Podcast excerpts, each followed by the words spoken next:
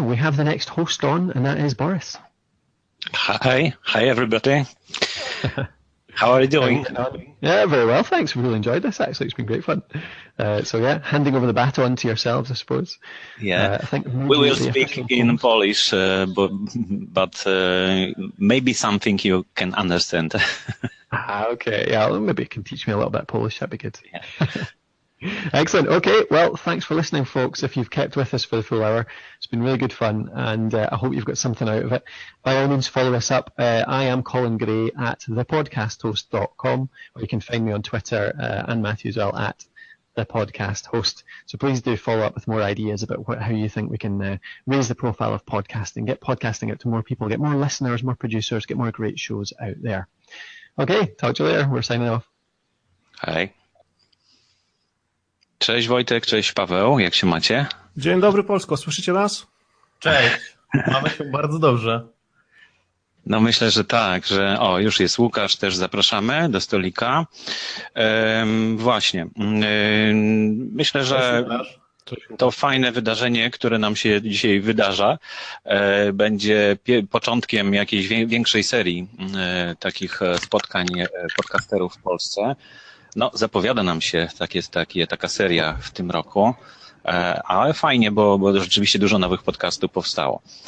Jeszcze trzeba parę rzeczy tutaj zrobić, takich administracyjnych. Właśnie Łukasza zrobimy też hostem, żeby nas tutaj nie wyrzuciło. Kaję też zrobimy hostem. Na wszelki wypadek, jak kogoś wyrzuci, to inna osoba może po prostu zarządzać dalej tym naszym spotkaniem. Jeszcze miałbym prośbę, jak możecie zmienić nasz topik i po polsku chyba, żeby był, to by było fajnie. Ja niestety nie mam klawiatury. Już chwileczkę. Za daleko jest, tam gdzieś 2 metry dalej jest. Dobrze. Łukasz, będziesz mógł zmienić? Czekaj, to ja chyba mogę, to ja za chwilkę to zrobię, tylko jeszcze właśnie Łukaszem poprosił, żeby przeczytał listę sponsorów, bo taki mamy obowiązek na początek naszej części właśnie opowiedzieć o tym, kto sponsoruje cały ten dzień podcastu międzynarodowy. Yes, good morning, good evening, good afternoon to all of the listeners across the globe. First of all, I would like to say that International Podcast Day would like to thank our platinum sponsor, Podcasters Paradise, our gold sponsor, Appendipity and Spreaker, and our silver sponsor, Simple Podcast Press, Ringer, and Scatter Radio. Without their support, International Podcast Day would not be possible. Find all the information and special discount codes for this sponsor at www.internationalpodcastday.com/supporters. We're gonna speak in English. We're gonna speak in Polish. We are Polish, so sorry for that, but it will be way better for us to conduct, our conversation in Polish. Yes, that's it. Dziękuję. No właśnie, to teraz może posłuchamy krótkiego nagrania, które wiąże się z początkiem polskiego podcastingu, a które zostało wykonane 10 lat temu. Posłuchajmy. Mamy do czynienia z niezwykłym zjawiskiem. Oto radio, które od początku swojego istnienia znajdowało się pod nadzorem osób odpowiedzialnych za treści przekazywane na antenie, wymyka się spod kontroli, wpadając w ręce każdego, kto chce się wypowiedzieć publicznie, niezależnie od tego, czy ma coś do powiedzenia, czy też nie. No właśnie. Mistrzostwo świata. Słuchajcie, historia jest bardzo fajna, bo napisałem w ogóle do pana Ksawerego e-maila. Nie sądziłem, że odpowie, bo myślałem, że to jest bardzo zajęty człowiek i że raczej nie używa e-maila w tamtych czasach jeszcze. Ale okazało się, że odpisał, że zaprasza, jest w studiu na ulicy Bonifaterskiej i że jak mogę, to mogę przyjść o dowolnej godzinie, bo on tam dużo nagrywa. No i poszedłem. Nie chciał żadnych pieniędzy, ale przyniosłem mu kawę w podzięce. Nagrał w dodatku 3 wersje tego, to była pierwsza wersja tego nagrania. No ale właśnie zastanówmy się, czy rzeczywiście dzieje się rewolucja. bo tutaj mówi się o rewolucji. Ten cytat zresztą został wzięty z audycji Adama Carey, bo on coś podobnego na początku miał, tylko po angielsku oczywiście, a to jest takie moje tłumaczenie z pomocą kolegów i przyjaciół na polski. No i jak to rzeczywiście jest rewolucja? No ja jestem pewien, że w ogóle nie ma pytania, że jest rewolucja, że czujemy tą rewolucję przynajmniej w tym roku i zaczyna się naprawdę coś dziać w polskim podcastingu. Coś, na co ja czekałem 2 lata, a pewnie wy dłużej. No można powiedzieć, że w tym roku można by było rozpocząć taki polski podcasting 2.0. Takie hasło rzucę. Tak, ale ty mówisz, że w tym roku się zaczyna, a ta rewolucja, to znaczy ten tekst został nagrany 10 lat temu. Także trochę wtedy mieliśmy większe nadzieje. Być może ty teraz masz takie nadzieje jak my wtedy, bo też w sumie jesteś młodziakiem, jeśli tak patrzeć, prawda? 2 lata do 10 to jednak jest różnica. Ale już nie ruki. No tak, ale ja myślę, że mimo to mamy do czynienia rzeczywiście z rewolucją, tylko ponieważ rewolucjoniści najbardziej wierzą w rewolucję, to chcą, żeby się dokonała bardzo, bardzo, bardzo szybko. Natomiast ta rewolucja się dzieje, bo jeśli spojrzycie z perspektywy kilkudziesięciu lat, które będą po nas, no to pewnie te 10 lat i ten początek bardzo szybko będzie oceniany, że to bardzo szybko minęło. Ja myślę, że dobrze zostało powiedziane to, że to już jest ten podcasting 2.0 i w 100% się zgadzam, że to jest 2.0. My wierzyliśmy 10 lat temu, że rzeczywiście jest to rewolucja i że rzeczywiście będziemy częścią tego nowego trendu. Byliśmy. Teraz, no nie wiem, gdzie się na przykład doszukiwać źródeł tej ponownej, powiedzmy, rewolucji. Ja myślę, że na świecie w przeciągu ostatnich 2 lat takim rzeczą, która zmotywowała ludzi do powrotu do podcastów, był podcast Serial, który amerykański podcast przygotowywany przez cudownych prowadzących i twórców podcastu American Life. I to na pewno był przyczynek do tego, żeby ludzie znowu zaczęli słuchać podcastów w Polsce, jeśli mówimy o tej rewolucji. Nie wiem, co jest przyczyną tego, co się dzieje. No to może właśnie chłopcy z Dekompresora więcej są w stanie powiedzieć, ale ja jak najbardziej się zgadzam, że jednak te 2.0 teraz widzimy. Ja myślę, że nie można patrzeć na to tylko przez pryzmat, takie trudne słowo, samego podcastingu. Zobaczcie, co się w Polsce dzieje ostatnio, jakieś ruchy antysystemowe, ludzie biorą sprawy w swoje ręce i gdzieś tam na tym wszystkim pewnie też oparty jest ten jakby o przebudzenie podcastingu. Zaczynamy pomału mówić też to, co myślimy, bo oprócz takich podcastów stricte kontentowych, tak to nazwę, gdzie one są, każdy odcinek ma jakiś konkretny temat, każdy odcinek jest przygotowany i jest kierunek jest taki, żeby pokazać po prostu jakiś dany temat ze wszystkich możliwych stron, przynajmniej my tak próbujemy robić. Jest dużo takiego wolnego gadania po prostu w tym internetowym eterze teraz. I oprócz tego takiego twardego przygotowywania są też wolne myśli, jakieś nowe idee, zaczyna się to dziać, a też myślę, że największą różnicą między tym, co wy mieliście 10 lat temu, a tym, co my mamy teraz i wy też macie teraz, my wszyscy, można tak powiedzieć, jest to, że pojawił się odbiorca na żywo po drugiej stronie. To, że dzisiaj jesteśmy na Blabie, to, że my nadajemy nasze dekompresory też na żywo i wiele ludzi tak robi i czujemy na bieżąco, że tam po drugiej stronie ktoś jest, to jest pierwsza największa różnica i mając tą odpowiedź tam od razu taką na bieżąco i na żywo, zupełnie inaczej się też myśli o kolejnych odcinkach i o planach na przyszłość.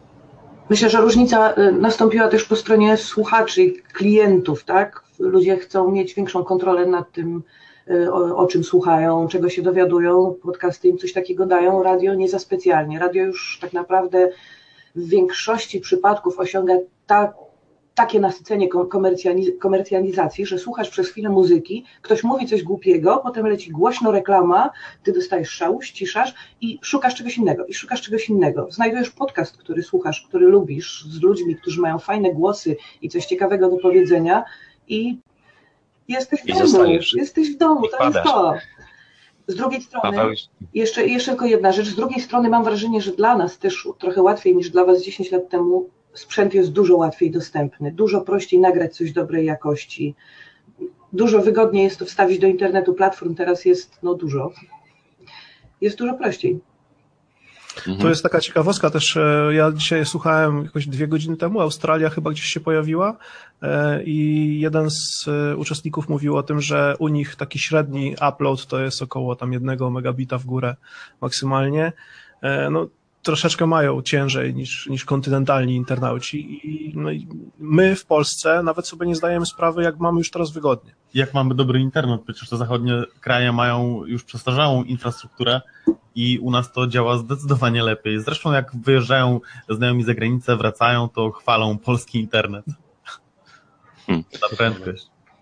No właśnie, ale słuchajcie, zapomnieliśmy o ważnej rzeczy na początek, żeby się przedstawić. Może Kaja, niech zacznie od siebie, powiedz skąd jesteś, powiedz jaki robisz podcast i coś więcej o sobie. Cześć, jestem Kaja, robię podcast pod tytułem Nerdy Nocą, w którym rozmawiam ze znajomymi nerdami o ich pasjach, ich hobby i zainteresowaniach, a także doświadczeniach. Mój podcast nie jest na żywo na razie, ale nie mogę się doczekać, aż zacznę to robić. Ostatnia audycja jest zupełnie wyjątkowa, to znaczy nie jest to rozmowa, tylko jest to nagranie pełnej godziny koncertu, który odbył się na wielkiej komputerowej imprezie retro-gamingowej, retrokomputerowej Pixel Heaven. Bardzo jestem dumna z tego nagrania, naprawdę cudem się udało. I mieszkam w internecie, oprócz podcastów robię 600 000 innych rzeczy. Zapraszam na moją stronę snafu.evil.pl i mam nadzieję, że będziecie się dobrze bawić. To wrzuć nam do notatek koniecznie tutaj do czatu. No i zdaje się o Pixel Heaven będziesz więcej mówiła przy naszym okrągłym podcastole, tak? We wtorek. Tak. Mhm.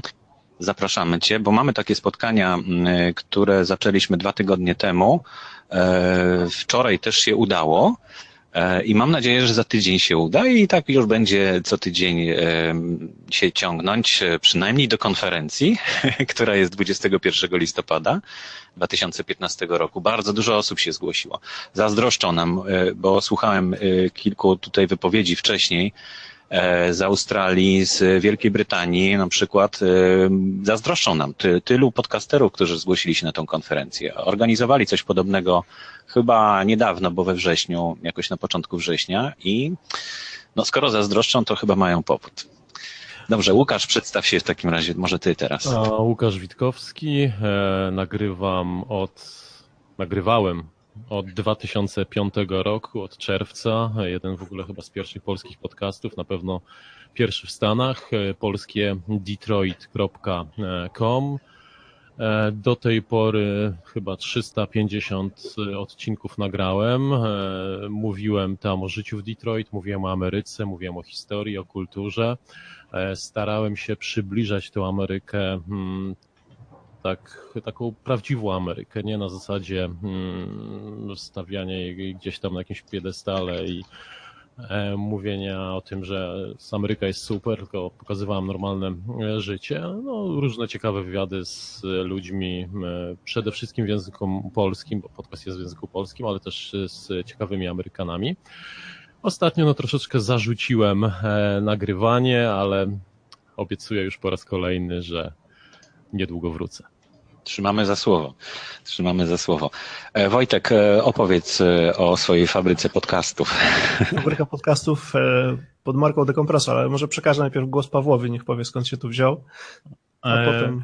Okej. Ja podcastów zacząłem słuchać, ponieważ zabrakło mi audiobooków. Wszystkie, które chciałem przesłuchać, już przesłuchałem. I zacząłem słuchać podcastów. I jednym z podcastów, który mnie zainteresował, był Dekompresor, który tutaj był nagrywany przez Kaję, Wojtka i parę innych osób. No i ten podcast zniknął mi z iTunesa, więc napisałem do Wojtka maila, co się dzieje, czemu nie ma podcastów. No i się spotkaliśmy od słowa do słowa, Wojtek zaprosił mnie do współpracy, no i nagrałem już kilkanaście odcinków, więc jeszcze do 300, kilkudziesięciu mi trochę brakuje, no ale bardzo mi się to podoba, no i opowiadam w podcaście, zapraszam ciekawych gości i opowiadam o tym, czym zajmuję się zawodowo. Ja jestem brokerem technologii i pomagam wynalazcom wdrażać swoje pomysły w życie, no i podcast tego dotyczy.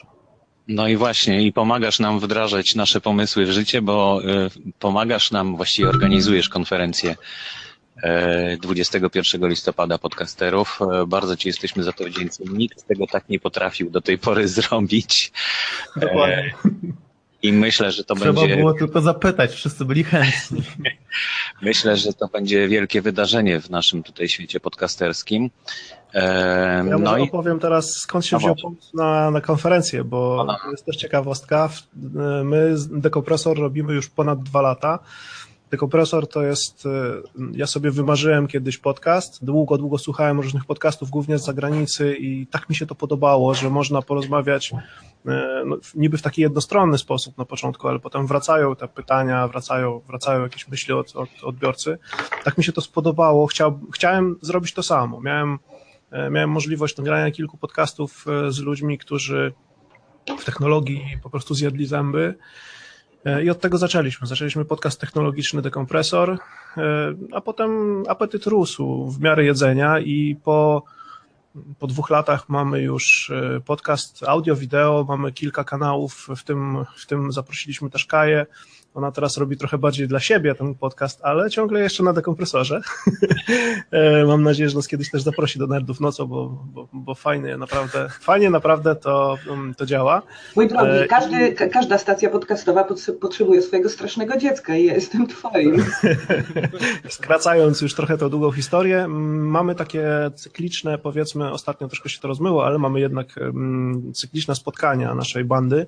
Banda licząca już ponad 7 osób, w różny sposób zaangażowana w Dekompresor. Ja bym naliczył więcej. Już można więcej teraz powiedzieć, że jest, ale na ostatnim spotkaniu było chyba 6 czy 7 osób, robiliśmy sobie jakieś jajeczko wiosenne, nie, to jeszcze był opłatek przedwigilijny i wtedy tak z żartów, a może byśmy też zrobili konferencję i no to było kupa śmiechu, no bo jak my tacy mali robić taką dużą konferencję, no przecież to jest niemożliwe, kto przyjdzie, przecież nikt nas nie zna i tak dalej, ale od słowa do słowa pomysł troszkę obśmiany, troszkę gdzieś tam się w głowie zakorzenił i w pół roku trzeba było, żeby od tego pierwszego pomysłu przejść do jakichkolwiek czynów, a teraz Paweł się za to wziął w taki sposób, że ja nie wiem, co mam robić w ogóle, bo cały czas coś nowego muszę technicznie mu pomagać, żeby to wszystko zagrało z jednej strony organizacyjnie, z drugiej strony technicznie i muszę powiedzieć, że gdyby nie on, to tej konferencji by na pewno nie było, a tak no to jakoś się uzupełniamy i każdy dokłada do tego wszystkiego po troszku.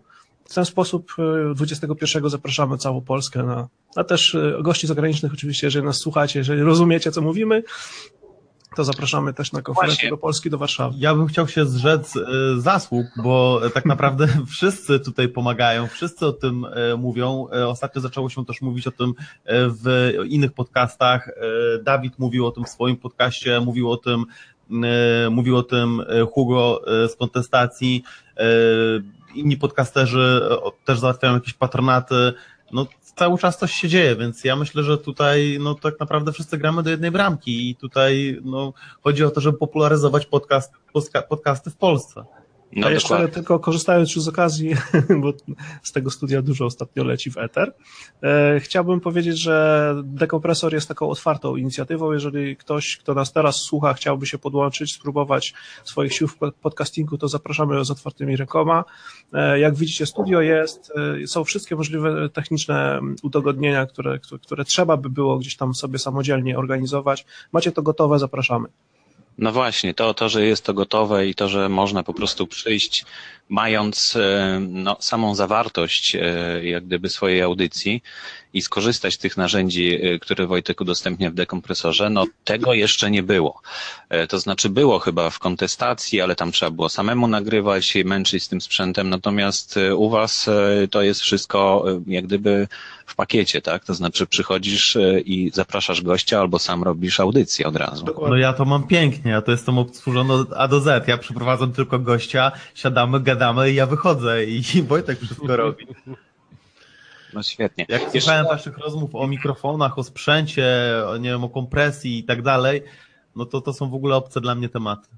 Mhm. Jeszcze ja chwilkę o sobie powiem.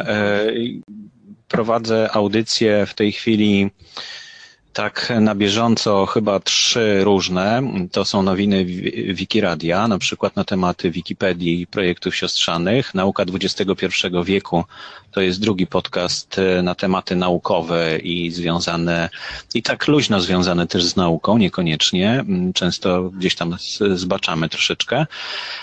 No ale ten podcast się cieszy dużym powodzeniem i na przykład taki podcast, który właściwie trudno powiedzieć, że jest moim podcastem, no ale to jest Wrzenie świata, czyli pomagam takiemu miejscu, gdzie dzieją się ciekawe spotkania, zrobić z tego podcasty, z tych spotkań. No i po prostu nagrywają te podcasty, znaczy nagrywają te spotkania, wysyłają do mnie plik i ja to po prostu obrabiam i umieszczam jako podcast. Głównie to z tego powodu, że ja chciałem być na tych spotkaniach, a nie mogłem tam być. Także udało mi się ich namówić na coś takiego jak podcasting. No i właśnie ostatnio zdarzyła się ciekawa rzecz z tym Wrzeniem świata, ponieważ no tam sprzęt się zepsuł, jakieś były problemy, żeby przejść na nowy sposób umieszczania tych podcastów i zwróciłem się z prośbą do słuchaczy tych podcastów, żeby zadzwonili do Wrzenia świata i powiedzieli, że podcasty są potrzebne. No i się stało. Rzeczywiście ludzie zadzwonili, powiedzieli, że są potrzebne, że słuchają, w jakich okolicznościach. I myślę, że to właśnie najlepsze świadectwo, jaka to jest siła, że po prostu ci ludzie, którzy słuchali, no ja mogłem do nich w łatwy sposób dotrzeć, po prostu zrobiłem kolejną audycję, oni dostali, bo subskrybowali wcześniej te audycje, dostali po prostu nowy podcast i tak się trochę zdziwili, że coś mają zrobić, ale zrobili to i myślę, że dzięki temu Wrzenie świata, które no, my wszyscy się borykamy z tym, że mamy mały odzew od słuchaczy. Może nie wszyscy, ale wiem, że to jest problem u podcasterów, że po prostu nie ma tak zwanego feedbacku, czyli zwrotnej relacji jakiejś. I tutaj udało się to wywołać właśnie w ten sposób i myślę, że to bardzo pomoże. No cóż, właśnie, co to jest Międzynarodowy Dzień Podcastu? Może warto powiedzieć. Fajnie, że Dave Lee i Steve Lee, bo to są ojciec i syn, wpadli na to, żeby taki dzień zrobić. Po prostu jak usłyszałem o tym, to od razu mi się oczy zaświeciły, powiedziałem, że to jest to. Potem jak usłyszałem o konferencji, mówię, kurczę, coś się dzieje. Dużo się dzieje i fajnie, że właśnie...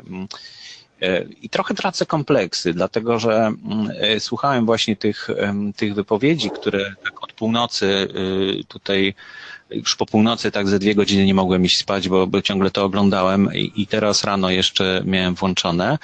I okazuje się, że oni tak wcale tam nie są technologicznie mocno zaawansowani, że to nie jest tak, że u nas to jakoś słabo i powoli, to znaczy powoli w sensie może liczby, natomiast na pewno nie technicznie. Technicznie nie jesteśmy wcale z tyłu. Oni o wielu rzeczach nie wiedzą, o których my znakomicie sobie z nimi radzimy. Polak zawsze był bardzo technologiczny. A ja też słuchałem i też słyszałem, że mają te same problemy. Jakby nie odstajemy. Ja myślę, że łatwo się zapatrzeć na kilka takich czołowych stacji, które gdzieś tam bardzo mocno komercyjnie działają, szczególnie w Stanach. I tamten... I merytorycznie najczęściej jest wszystko w porządku i technicznie nie ma się naprawdę do czego przyczepić i jak się człowiek tak napatrzy, to a nie szuka czegoś innego, to można takie wrażenie odnieść, że jesteśmy 100 lat za murzynami, ale tak absolutnie nie jest. No właśnie, więc fajnie posłuchać naprawdę i popatrzeć na tych ludzi, o czym oni rozmawiają. Na przykład była przed chwilą chyba czy może 2 godziny temu, rozmowa na temat tego, że skąd brać wolną muzykę, prawda? I tam też musiałem podpowiedzieć ludziom, że oni chcieli brać z YouTube'a, bo tam jest na wolnych licencjach muzyka. No ale ja się wczytałem dokładnie w ten regulamin i ta muzyka jest na wolnych licencjach, ale tylko do użytku na YouTubie. To znaczy można ją sobie użyć do własnego filmu, ale pod warunkiem, że ten film nie będzie rozpowszechniany nigdzie indziej poza YouTubem. No więc widać, że też nie za bardzo wiedzą, gdzie, co szukać, jak. W dodatku weszło kilka w tej chwili takich portali, które robią za ciebie wszystko. To znaczy umieść u nas swój podcast, a my już wiemy, co z nim zrobić. Potem okazuje się, że na przykład RSS-a to nie ma z tego portalu i ludzie się pytają, a co to jest RSS, a dlaczego ja mam go robić, a po co, a gdzie mam tutaj link do pliku swojego MP3. Pojawiają się takie techniczne problemy, ale z drugiej strony to jest rzeczywiście też ułatwienie, bo gdzieś tutaj jeszcze pomiędzy tą technologią a tym takim zwykłym człowiekiem, który korzysta z telefonu, jeszcze jest jakaś, no nie przepaść, ale jakaś odległość, której ci ludzie nie mogą pokonać, prawda?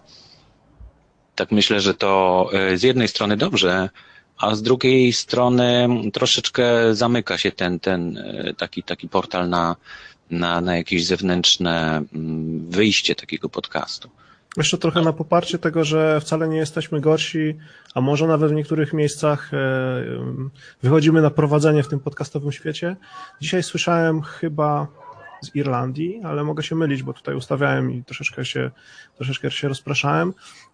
Osoba mówiła o tym, że bardzo dużo potrzeba teraz pracy na przykład prawników nad tym, żeby takie podcasty poukładać, żeby nie było problemów z licencjami, żeby nie było problemów z prawami autorskimi i żeby w którymś momencie przejść może kolejny krok do takiego publicznego świata, tak? Bo zaczynają się problemy tak naprawdę, jeżeli uzbieramy odpowiednią masę krytyczną odbiorców. Jeżeli robimy to dla 20 czy 30 czy nawet 2000 osób, ale rozproszonych, nikt nie będzie nam wysyłał prawników pod dom, ale jeżeli zaczniemy być takim dość masowym medium, no musimy już o tym myśleć. Nie możemy brać sobie skąd popadnie. No i tutaj myślę, że Polacy przynajmniej mają tą świadomość. Bardzo dużo podcastów powstaje w zgodzie, powiedzmy, z prawami autorskimi i pilnujemy się tego. A to nie jest takie proste, właśnie, bo prawo europejskie od amerykańskiego potrafi się różnić i można się na to naprawdę nieźle naciąć. Obserwować tego wszystkiego nie da się. To znaczy albo robisz podcast, albo jesteś na bieżąco z prawem, bo doba ma tylko 24 godziny. Ja polecam zaglądać na stronę Electronic Frontier Foundation. Oni dość nad tym dobrze czuwają i dość międzynarodowo. Linka poprosimy. Z doświadczenia, z rozmów z innymi polskimi podcasterami przez te 10 lat wiem, że jeden z czołowych polskich podcasterów miał problemy z ZAiKS-em. Nie nadawał z Polski, ale mimo to ZAiKS się zwrócił do niego, nadawał w języku polskim, zwrócił się do niego z prośbą o wyjaśnienia kwestii właśnie praw autorskich, a chociażby Janek Urbanowicz, który nagrywa podcast filmowy, po prostu z ZAiKS-em podpisał umowę, płaci im i ma prawo do tego, żeby ileś tam utworów w swoich audycjach umieszczać. No, przypomniałeś tutaj, Wojtku, też masę krytyczną. To trzeba przypomnieć, że masa krytyczna to był jeden z pierwszych podcastów właśnie lat temu, który się pojawił. Martin Lechowicz go zaczął tworzyć. No i on stwierdził, że dopóki nie ma 100 słuchaczy, to on w ogóle ma głęboko gdzieś wszelkie prawa autorskie do wykorzystanych utworów. Potem jak już miał 100 słuchaczy, to rozszerzył to jeszcze dalej. Nie wiem, jak to teraz jest. Wiem, że założył spółkę w Wielkiej Brytanii i chyba, nie wiem, czy tego broni, czy nie broni. W każdym razie chyba troszeczkę też zaczął o tym poważniej myśleć. To jest strasznie niebezpieczne myślenie. Jeżeli się zerknie w statystyki, które gdzieś tam zbieraliśmy od samego początku, nawet pierwsze odcinki, jeszcze te pierwsze technologiczne odcinki naszego dekompresora, tego pierwotnego dekompresora, jeszcze są ciągle słuchalne, widzialne. Nie wolno myśleć o tym, że to żyje 2 czy 3 tygodnie, ludzie to potem kasują z urządzeń, bo tak nie jest. W internecie zostaje to już na zawsze. No właśnie. To teraz ty. Zgadzam się. No, ja przede wszystkim bardzo, bardzo nadal chcę nagrać podcast o muzyce z Detroit, z wytwórni Motown. Nie mogę. Po prostu nie mogę. Pomagałem realizować podobną audycję w Radiu Orla w Londynie, które może grać tę muzykę, no ale niestety w podcaście nie mogę. Mam nadzieję, że w którymś momencie będę mógł słuchaczom przybliżyć nie tylko samą muzykę, bo myślę, że dużo ludzi zna, ale też i historie właśnie związane z danym kawałkiem. Łukasz, możesz, bo ja rozmawiałem w ZAiKSie na temat prezentacji muzyki, która jest objęta ZAiKSem w podcastach. Wystarczy, że zapłacisz 20 groszy za jeden utwór, który pobierze jeden słuchacz. Aha. Czyli no to sobie przelicz, no jak masz jednego słuchacza, to jeszcze nie ma sprawy, prawda? Natomiast przy 100 słuchaczach i 10 utworach to się już robi jakaś tam kwota. ZAiKS ciągle nie widzi jak gdyby tego medium, bo ono jest zupełnie inaczej odbierane i szufladkuje to jako po prostu umieszczanie utworów w internecie. Audycja no troszeczkę jest czymś innym, no ale no, należy się na to jak gdyby z tym zgodzić, no bo nie będziemy zmieniać ZAiKS-u. Natomiast ja jak zaczynałem podcast Mój Odtwarzacz, który był muzycznym podcastem od początku do końca. Właściwie tam sama muzyka była generalnie wybierana przeze mnie ze stron internetowych. No to na początku myślałem, że oczywiście polską muzykę będę prezentował i że będzie tych utworów bardzo dużo. Próbowałem załatwić kilka takich zgód na prezentację bezpośrednio od autorów. Kilka się udało, ale to szybko minęło. No potem zwróciłem się tam, gdzie po prostu mogłem, czyli do musicalley.com, już w tej chwili nie istnieje, ale tam Adam Curry właśnie założył taką platformę, na którą wrzucali utwory artyści, którzy zgadzali się na to, żeby prezentować ją w podcastach. To było od razu jak gdyby w momencie, kiedy oni umieszczali tą muzykę, to podpisywali taką zgodę. Music Alley to chyba już było późniejsza nazwa, wcześniej to się chyba nazywało Podsafe Music Network i z tego co pamiętam tam chyba było 7 na początku polskich kawałków i pamiętam był taki okres, kiedy w przeciągu miesiąca te 7 kawałków wszystkie polskie podcasty grały, bo miały do tego prawo. No dokładnie, a teraz już nie wiadomo co z tymi utworami, które no, były na tym portalu, nagle tego portalu nie ma. I tak można się zastanawiać, co z tymi podcastami, które nadal są w sieci, prawda? A i potwierdzenia zgody nie ma, no ale do mnie nikt z ZAiKS-u się nie zgłosił. Po 380 odcinkach nie miałem żadnych problemów z tym. Może nie potrafią cię znaleźć? Nie, no ja wszędzie się podpisuję, wszędzie imieniem, nazwiskiem i zresztą byłem na rozmowie w ZAiKS-ie, to też na podcasting.pl. Jesteś rozmowa. Na liście trudny klient? Zwróciłeś na siebie uwagę, tak. Zwróciłem na siebie uwagę oczywiście, tak, i być może na cały rynek podcasterów i być może przeze mnie tam ktoś miał kłopoty, no ale żeby tych kłopotów nie było, no to trzeba na to zwracać uwagę, a jest coraz więcej takich miejsc, gdzie taką wolną muzykę na wolnych licencjach Creative Commons, uznanie autorstwa albo uznanie autorstwa na tych samych warunkach, albo nawet z zastrzeżeniem niekomercyjnego użytku można znaleźć. I często nawet rzeczywiście wystarczy pogadać z autorem takiej muzyki, jeśli on jest również producentem, żeby taką muzykę zamieścić. No ja, pozytywne zacisze opierało się na tym, że ja chodziłem na przykład po rynku Starego Miasta, znajdowałem jakiegoś grajka, pytałem się, czy gra swoją muzykę, on mówi, że tak. Ja mówię, to ja ci tutaj wrzucę 10 zł, ale chcę to do podcastu. A co to jest ZAiKS? A co to jest podcast? On się pytał wtedy, no to mu tłumaczyłem i słuchajcie, po 8 latach spotkałem takiego człowieka, który występował w takim jednym podcaście przez internet. Teraz już ma willę, 4 samochody, to wszystko przez podcasty. No wiesz, znaczy historia jest troszkę bardziej skomplikowana, bo on wtedy teraz mi się przyznał, że on wtedy był w poważnym dołku psychicznym i takim finansowym i generalnie no powiedział, że był na dnie i że teraz dopiero zaczął odżywać i bardzo się ucieszył, jak usłyszał ten podcast, w którym siebie mógł usłyszeć. Także no, taką też wartość jakieś te podcasty mają, te archiwalne. No ale właśnie, ile jest podcastów w Polsce? Czy ktoś to policzył? Czy ktoś ma bazę wszystkich podcastów? Ty masz 200, prawda? No ja mam 200, ale to wcale nie są wszystkie. Absolutnie nie. Zanim zaczniemy liczyć, to odpowiedzmy sobie na pytanie, co to jest podcast, bo to jest bardzo różna definicja i są różne wytwory audio, które nazywają się podcastami. I się zmienia w dodatku. No na początku, od samego początku mieliśmy problem z tym, czy na przykład podcastem jest wideo. Czy to jest podcast? A jeżeli na przykład audycja wideo, wtedy to jest netcast, tak jak dekompresor jest netcastem tak naprawdę, bo robimy i audycję tylko audio i audycję wideo, ale wypuszczamy także zawsze wersję tylko do słuchania, praktycznie do każdej audycji. Właśnie Martin, jak odchodził z polskiego podcastingu, jeśli tak można powiedzieć, bo on w sumie nie odszedł, to stwierdził, że jaki tam podcast, on już nie robi podcastów, on robi webcasting, to jest po prostu coś szerszego, coś, co wiąże ze sobą wszystko, czyli blogowanie, wideo, youtubowanie i też to, co my rozumiemy pod słowem podcasting. On chciał pójść szerzej, no i poszedł.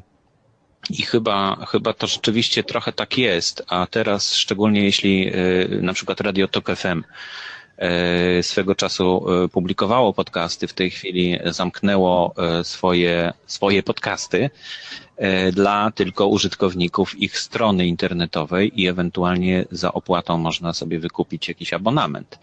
Także to naprawdę pojęcie się zmienia i troszkę się chyba rozmywa. Ja też już dzisiaj słyszałem od uczestników tego dzisiejszego spotkania, że pojawiły się podcasty, za które warto płacić i płacą ludzie już. Ja jeszcze nie spotkałem takiego, nie znam, ale może jakieś jesteście w stanie sobie skojarzyć. Podobno są już podcasty, które no, bez pieniążków nie posłuchasz. Swego czasu, na samym początku, ojciec polskiego podcastingu, Jacek Artymiak, kiedy zaczynał swoją zabawę z podcastami, testował też właśnie płatny content. To było naprawdę ponad 10 lat temu. Sprawdzał możliwości płatności SMS-em, myślał o tworzeniu i dostarczaniu premium contentu, ale z tego co wiem, na pewno sukcesu nie odniósł, ale też było bardzo mało tego kontentu. Kiedy to było? W którym to było roku? 2005. Luty, marzec, kwiecień. Wtedy było też dużo mniej platform takiej płatności przez internet wygodnej.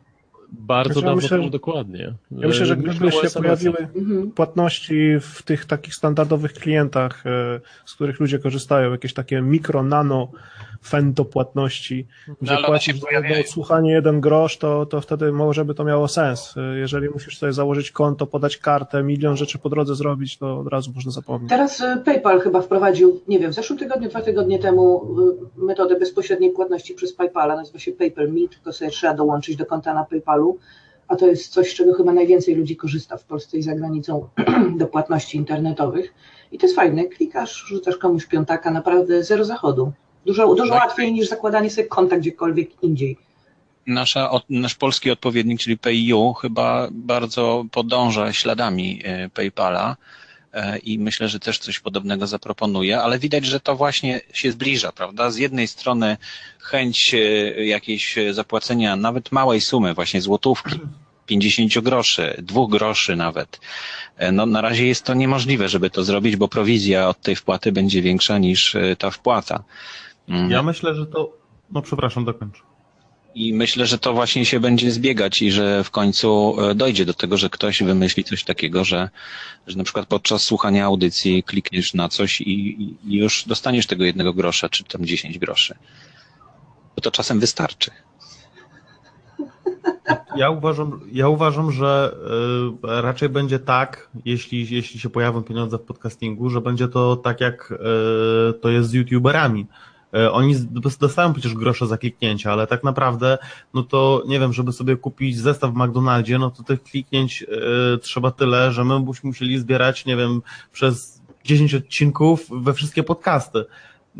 Więc oni zarabiają na programach partnerskich i zagraniczne podcasty też mówią w swoich audycjach, kto jest sponsorem audycji, albo opowiadają o produkcie, albo go testują i tam są pieniądze, a nie za kliknięcie, za odsłuchanie. Jeśli mogę powiedzieć o pieniądzach, które ja zarabiałem swego czasu na moim podcaście, oczywiście miałem banery na stronie internetowej, które bardzo małe pieniądze mi przynosiły. Drugą rzeczą, na której troszkę rzeczywiście zarabiałem, to była sprzedaż aplikacji do odsłuchiwania podcastów. Wiem, co chcecie powiedzieć, że tak naprawdę no, do czego jest ta aplikacja, można ściągnąć, można przez iTunes, można przez jakikolwiek inny program do odsłuchu darmowych podcastów. Przepraszam, to był jakiś program afiliacyjny? Aplikacja została stworzona przez Libsyn, przez mojego prowajdera, moje serwery tam, gdzie trzymam po prostu podcasty. No i powiedzieli, okej, masz taki plan, tyle i miesięcznie płacisz, za darmo zrobimy ci aplikację, 50 na 50, 50 dla nas, 50 dla ciebie. Zgodziłem się i rzeczywiście jakieś tam pieniądze do tej pory zarabiam, mimo tego, że no już z nagrywaniem jest troszkę gorzej. Ale największe pieniądze, które zarabiałem, to były po prostu bezpośrednie umowy z osobami czy z firmami, które płaciły mi za mówienie o reklamowaniu po prostu ich produktów. Było to między innymi Bank Polski w metropolii Detroit, ale też przez krótki okres współpracowałem z Audioteką i te pieniądze no rzeczywiście były no może nie bardzo znaczące, ale z bankiem przez ponad 2 lata współpracowałem i rzeczywiście mogłem pochwalić, nadal chwalę tę współpracę. Audioteka będzie na konferencji. Wiem, Marcin Beme chyba. Tak. Teraz jest bardzo popularny, znany i kochany w Polsce i zresztą nawet odznaczany przez prezydenta, a wtedy, no pamiętam, to było parę dobrych lat temu, oni dopiero zaczynali i szukali właśnie możliwości reklamy, co uważam, to był bardzo dobry pomysł, żeby ogłaszać się w podcastach. No tak, bo to ta sama grupa docelowa. Dokładnie. No ja się dziwię, że oni własnego podcastu nie zrobili, bo w sumie chyba mają z czego. Wiecie co, jest taka teoria, że no wiecie, teraz Microsoft kupił Minecrafta, bo potrzebował jakiegoś praktycznego zastosowania dla Kinecta, tak? Tak, no nie, dla tego tam nowego, dla tych HoloLensów, tak jest. I zobaczcie, Microsoft zatrudnia mnóstwo ludzi, którzy się zajmują wyłącznie tym, żeby tworzyć zastosowania dla ich technologii.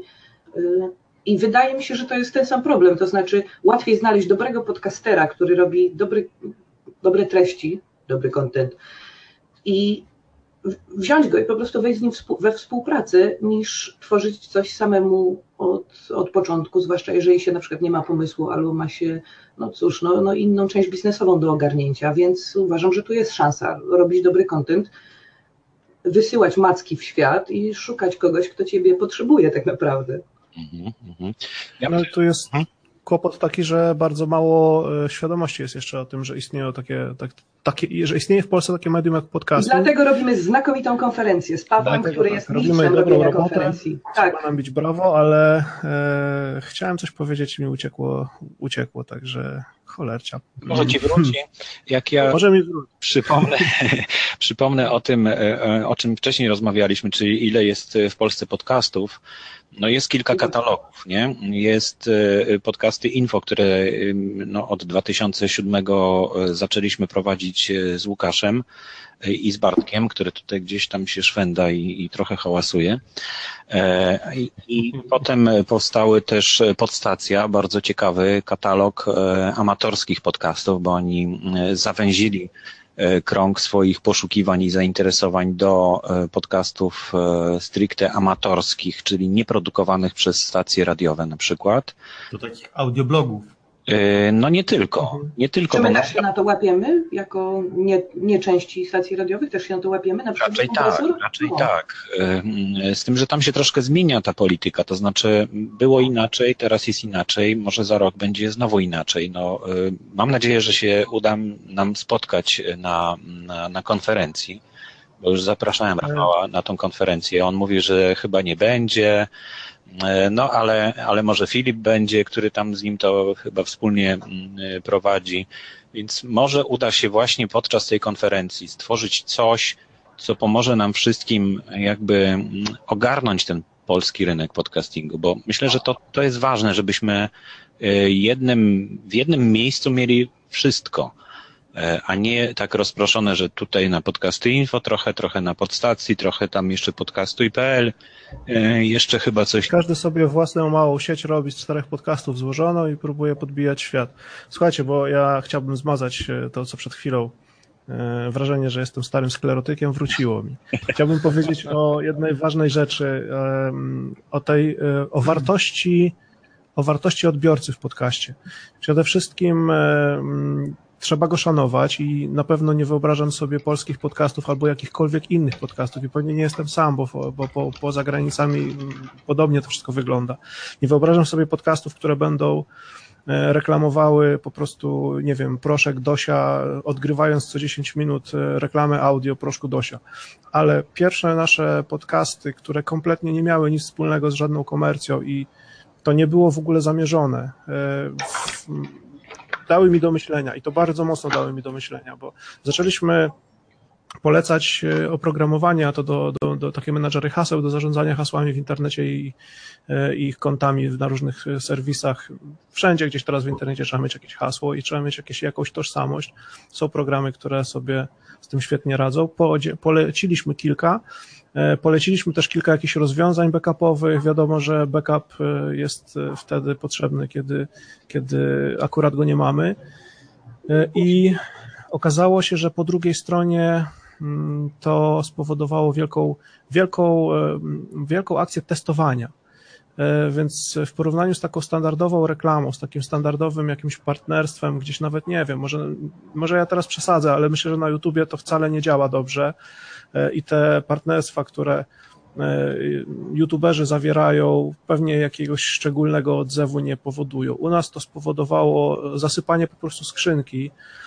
Wszyscy, którzy przetestowali to oprogramowanie, które wtedy poleciliśmy, a tego nie było dużo, to było kilka produktów dosłownie w 2, 3 chyba po kolei odcinkach, nagle zaczęli nam dziękować, że pokazaliśmy im palcem to, co powinni mieć zainstalowane w komputerze, żeby nie stracić danych, że rozwiązali sobie problem z jednym hasłem na wszystkich możliwych kontach w internecie i to mi dało do myślenia tak mocno, że od tamtej pory myślę, że nawet w Polsce jest to możliwe. To, czyli czyli komercyjny, nie tracący jednak poziomu merytorycznego podcasting. Wiesz co, Dekompresor Technologie to jest w ogóle audycja, którą, no umówmy się, od początku robiliśmy tak, żeby mówić do ludzi, którzy nie są super specjalistami, ale się interesują, żeby ludzie byli na bieżąco. Technologia się zmienia bardzo szybko i no, jedni nadążają, bo spędzają nad tym dużo czasu, a drudzy chcą po prostu wysłuchać podcastu, do którego mają zaufanie, czy tam poczytać u kogoś, do kogo mają zaufanie, że zrobi ci zestawienie. Na takiej podobnej zasadzie działa przecież Lifehacker, tak? Przecież no, nie wiem, czy oni mają z tego kasę, ale Dekompresor dokładnie takie rzeczy robi. To znaczy robiliśmy audycje, w których zestawialiśmy jakieś rozwiązania, pokazywaliśmy, jak działają, nic z tego nie mieliśmy i to było w porządku. To znaczy ludzie ufają, że my nie robimy jakiejś, nie wiem, no, podskórnej reklamy, o której nikomu nie mówimy, tylko to są nasze szczere obserwacje na temat tego, z czego tak naprawdę sami korzystamy. Znaczy, ja nie mam w ogóle nic przeciwko temu, żebym w moich podcastach, które sobie na co dzień słucham, żeby się pojawiały rzetelne i wyważone opinie na temat najrozmaitszych produktów. Jeżeli podcaster dostanie za to jakieś pieniądze, brawo, ponieważ będzie miał czas, żeby to zrobić porządnie.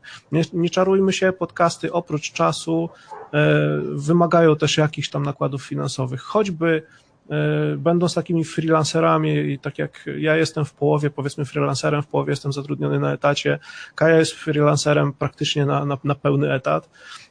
Każda godzina poświęcona podcastom to jest godzina, w której nie zarabiamy pieniędzy. Nawet w ten sposób, licząc takie te godziny, dni i tygodnie po dłuższym czasie poświęcone na przykład na montaż odcinków, no niestety w którymś momencie dochodzi się do wniosku, że cholercia, no trzeba by było coś z tym zrobić, bo chciałbym połączyć przyjemne z pożytecznym i ja myślę, że nikt nie powinien mieć do nas pretensji o to, że chcemy zrobić porządny materiał, ale w którymś tam momencie potrzebujemy też zjeść kawałek chleba. Tak, no ale właśnie ktoś, kto się zajmuje podcastingiem, może na początku nie myśli o tym, żeby na tym zarabiać, jest to jego hobby, ale w momencie, kiedy wchodzi w to głębiej, no to chciałby być może, żeby więcej czasu poświęcać na podcasting, prawda? I to wtedy nagle zaczyna się jakieś poszukiwanie rozwiązań. I coraz więcej tych rozwiązań do nas chyba dociera, także myślę, że...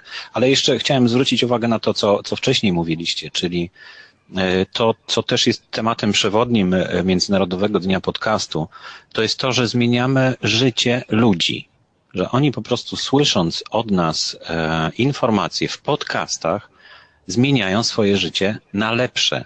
Mam nadzieję, że tylko na lepsze, że to wpływa na ich życie i że dlatego podcasting może mieć wielką siłę. Tak mi się wydaje, że to, że możemy być w miejscu, gdzie nie możemy być i w czasie, kiedy chcemy, prawda, na przykład, albo że dowiadujemy się rzeczy, które no już od teraz, natychmiast po usłyszeniu tej informacji możemy poprawić swoją kondycję finansową, albo poprawić bezpieczeństwo, albo zarobić jakieś dodatkowe pieniądze. To naprawdę zmienia życie. Myślę, że ten wpływ jest bardzo istotnym elementem podcastingu i w ogóle jakiegokolwiek przekazu, który będzie popularny, prawda, który będzie zdobywał popularność. Innym, co jestem w stanie, czym jestem w stanie chwycić długopis pod tym, co powiedziałeś. Ja zacząłem podcasty i namawiam ciągle nowych ludzi do tego, żeby się do mnie przyłączali, nie po to, żeby zarabiać pieniądze. Też fajnie by było to połączyć, ale przede wszystkim po to, żeby dać coś drugiemu człowiekowi. To, że zaczęliśmy technologię nagrywać, to było spowodowane tym, że wokoło nie ma ludzi, którzy są w stanie sobie z tą technologią poradzić. Mimo wszystko, że jest bardzo dużo blogów, bardzo dużo różnych serwisów internetowych. To jest wszystko, to wszystko, co tam znajdujemy, jest potraktowane często po łebkach, często jako takie dwuzdaniowe newsy. I efekt przede wszystkim tego jest zbyt dużo i nie wiadomo, co wybrać, co czytać. Efekt jest taki, że ludzie, którzy chcą skorzystać z nowinek technologicznych, no troszeczkę zaczynają do tego podchodzić jak do magii. Zaczynają używać zaklęć, nie rozumiejąc ich treści, używają tego wszystkiego dookoła w taki bardzo, bardzo powierzchowny sposób, a potem robią się z tego problemy. Robią się problemy z, na przykład z kradzieżami tożsamości w internecie, z różnymi innymi bardzo poważnymi takimi codziennymi kłopotami, które się spotyka teraz już będąc w internecie, używając technologii. Wiecie co, chciałabym zwrócić uwagę, że temat finansowania podcastów jest tak duży i tak naprawdę widać, że budzi emocje, że o tym powinniśmy najwięcej porozmawiać na konferencji, a dzisiaj, skoro reprezentujemy Podcast Day, Polskę na Podcast Day, to może wróćmy jeszcze przez chwilę do tego, ile nas jest, bo my sobie chyba, my podcasterzy polscy w ogóle sobie nie zdajemy sprawy, jaką jesteśmy gigantyczną grupą ludzi. I tak, nie wiemy jak się policzyć. Mam nadzieję, że ta konferencja, ten podcaster będzie dobrym krokiem w tym kierunku. Widzę na przykład, że niektóre podcasty zaczynają sobie zdawać sprawę, że potrzebują się spierać razem. Tak samo jak Dekompresor w tej chwili ma 6 czy 7 w tej chwili kanałów tematycznych. Wiem, że Pat TV... I zapraszamy następnych chętnych. Zapraszamy następnych, jest super, naprawdę. Duża wolność produkcji. Jakby to wydało się czegoś zabronić. Spróbujcie, ale... Da się ze mną współpracować, jestem dobrym człowiekiem. W każdym razie widzę na przykład, Pat TV jest częścią Retro Rocket Network. To nie jest tak, że Pat TV nie ma, bo ma gigantyczną bazę swoich fanów. Fanpage, tak naprawdę społeczność Pat TV na fejsie jest gigantyczna i ona żyje, tam codziennie się odbywa jakaś dyskusja, więc oni się nie jednoczą dlatego, żeby zdobyć fanów, tylko żeby być większą siłą tak naprawdę rynkową. Ile was tam jest, Dawid? Ile jest tam was jest w tym retro? Bo z tego co widzę, sześć podcastów się zebrało. Ja w ogóle, przepraszam bardzo, ja może że w ogóle przez chwilę się wyłączymy. Chciałbym wpuścić Dawida, żeby on też coś powiedział. Bo... Nie może jest w pracy, już podałam. No tak, pisał. Jest na blogu, znaczy tutaj na czacie naszym i pisze na przykład, że z blogiem nie pójdziesz kosić trawnika. To jest tak. Jedno z takich fajnych haseł dla podcastingu. Tak samo z blogiem nie da się prowadzić samochodu. Czytając gazety nie da się prowadzić samochodu, a podcastu można słuchać, więc mamy sporo takiej przewagi i miejsca, gdzie możemy sobie znaleźć słuchacza. No i myślę, że też podczas konferencji powinniśmy się bardzo poważnie, albo wcześniej jeszcze nawet, zastanowić, jak promować polski podcasting, bo to, że zrobiliśmy ulotki 10 tysięcy i że je rozdamy jeszcze do konferencji, no to jest jakiś jeden z pomysłów. To, że będziemy mówić w podcastach o tym i to, że tutaj się dzisiaj spotykamy. Mamy taką specjalną ulotkę. Tak, przezroczysta, bardzo ładna. Z jednej strony przezroczysta, z drugiej nie. Ogromne pieniądze. No właśnie, chciałbym zachęcić, bo to ogromne pieniądze. 56 zł, 5 tysięcy takich ulotek, także to nie... Ta jest przezroczysta. Nie jest duży wydatek i myślę, że jeśli będziemy zbierać się razem i promować wspólnie po jednej stronie jedną rzecz, po drugiej stronie drugą, to podzielimy te koszty i będziemy mieli łatwiej, a poza tym więcej osób będzie to mogło rozpowszechniać. No jest to jeden ze sposobów, ale jak go wykorzystaliśmy, to widzieliście pewnie w filmiku, który nagrałem na Krakowskim Przedmieściu w Warszawie. Bo to też wydaje się, że niby no co tam kilka osób, dotarliśmy do kilku osób, ale naprawdę fajnie się spotykać z takimi ludźmi, którzy w ogóle nie słyszeli o podcastingu i dać im coś fajnego, bo tak naprawdę podcasting jest rewelacyjny, jest fajny i dzielić się tym z ludźmi na zasadzie posłuchaj, jaki to jest fajny podcasting, to może nie jest dobra metoda, może właśnie lepiej zapytać, a jaki jest twój ulubiony podcast? I on wtedy mówi, dobra, ale co to jest podcast? No to wtedy będzie może bardziej chciał się dowiedzieć, co to jest, prawda? A co cię interesuje? Możemy ci polecić, któryś, tak. Wiemy, które są dobre. Zobacz sobie, mamy katalog i tam możesz znaleźć coś interesującego ciebie, ale możesz też sam zacząć nadawać, jeśli masz coś ciekawego do powiedzenia i potrzebujesz ludzi, którzy chcą tego słuchać. Łukasz strasznie chce coś powiedzieć. No właśnie, bo musimy kończyć, już mamy 4 minuty do końca, także będziemy się zbierać. Łukasz, proszę bardzo, powiedz. Właśnie chciałem powiedzieć, że mamy 4 minuty do końca i może powiedzmy jeszcze o konferencji, co jest naprawdę bardzo ważne dla nas wszystkich i powoli się już żegnajmy. No dokładnie, więc zapraszamy na konferencję, która odbędzie się 21 listopada 2015 roku w Warszawie.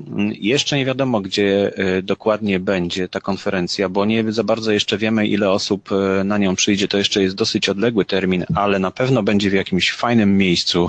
Jakieś to już mamy 2TP i czekamy w blokach startowych. Ile podcastów już się zarejestrowało na konferencję? Słucham? Liczyliście? Ile podcastów się zarejestrowało na konferencję? O, teraz nie mogę otworzyć, ale myślę, że ponad 20. No, podcasterów. Co najmniej 30, pamiętam, było ostatnio. Takich, którzy chcą jednocześnie uczestniczyć... Takich, którzy chcą uczestniczyć jednocześnie w panelach dyskusyjnych, bo też musimy rozdzielić to, czy podcast się pojawi po prostu jako zgrana ekipa, która gdzieś tam będzie na widowni, czy będziemy też... Czy ci ludzie pojawią się razem z nami na scenie. Tak czy inaczej będzie to znakomita okazja, żeby zobaczyć swoich ulubionych podcasterów. Na scenie będzie już ponad 30 podcastów. Na scenie. I na pewno formuła jeszcze będzie dopracowywana i no, samo spotkanie już jest bardzo atrakcyjne, ale to, co może się wydarzyć oprócz tego, że się spotkamy i pogadamy, no to myślę, że też jest bardzo atrakcyjne i chciałem was wszystkich dzisiaj, którzy tutaj jesteście i na czacie i was tutaj w okienkach, zaprosić na spotkanie pojutrze, czyli 3 października, w sobotę o 12 w samo południe, żeby pogadać w realu, czyli spotkać się przy kawie na przykład gdzieś w Warszawie. I real za to nie płaci. I real za to nie płaci, ale my będziemy płacić w tej kawiarni, w której się spotkamy i pogadać, co możemy jeszcze do konferencji zrobić i dla konferencji zrobić. Także zapraszam was i jeśli ktoś nas słucha później, a jeszcze jest przed 3 października, to zapraszamy również do nas. Jaki kraj po nas wchodzi? Właśnie, zaraz zobaczę dokładnie. Alejandro, Argentyna. Jesteś Alejandro? Odezwij się Alejandro na czacie. Hello, Argentyna. Hi. Dobrze, to my się już odepniemy, żeby zrobić miejsce na następnego hosta. Dziękujemy bardzo. Dziękujemy bardzo. Dekompresor.pl. Zapraszamy na nasze produkcje. Przy okrągłym podcastole we wtorki o godzinie 21. Zapraszamy. Cześć. Okej. I jeszcze właśnie musimy Alejandro dodać. Nie wiem, czy to mogę zablokować. Ja właśnie nie za bardzo wiem, jak w jaki sposób to zrobić. Klikasz na jego awatar. Mhm. On się wtedy otwiera i masz tutaj taki H plusikiem. Mhm. Dobrze. Dobrze, to chyba już jest, tak? No chyba tak. Argentina Podcastera.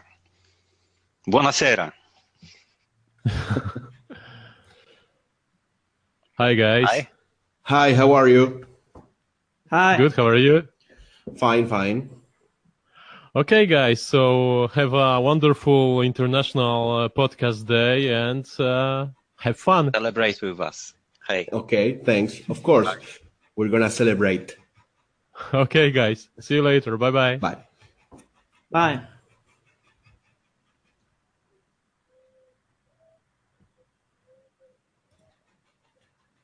Bueno, muy bien.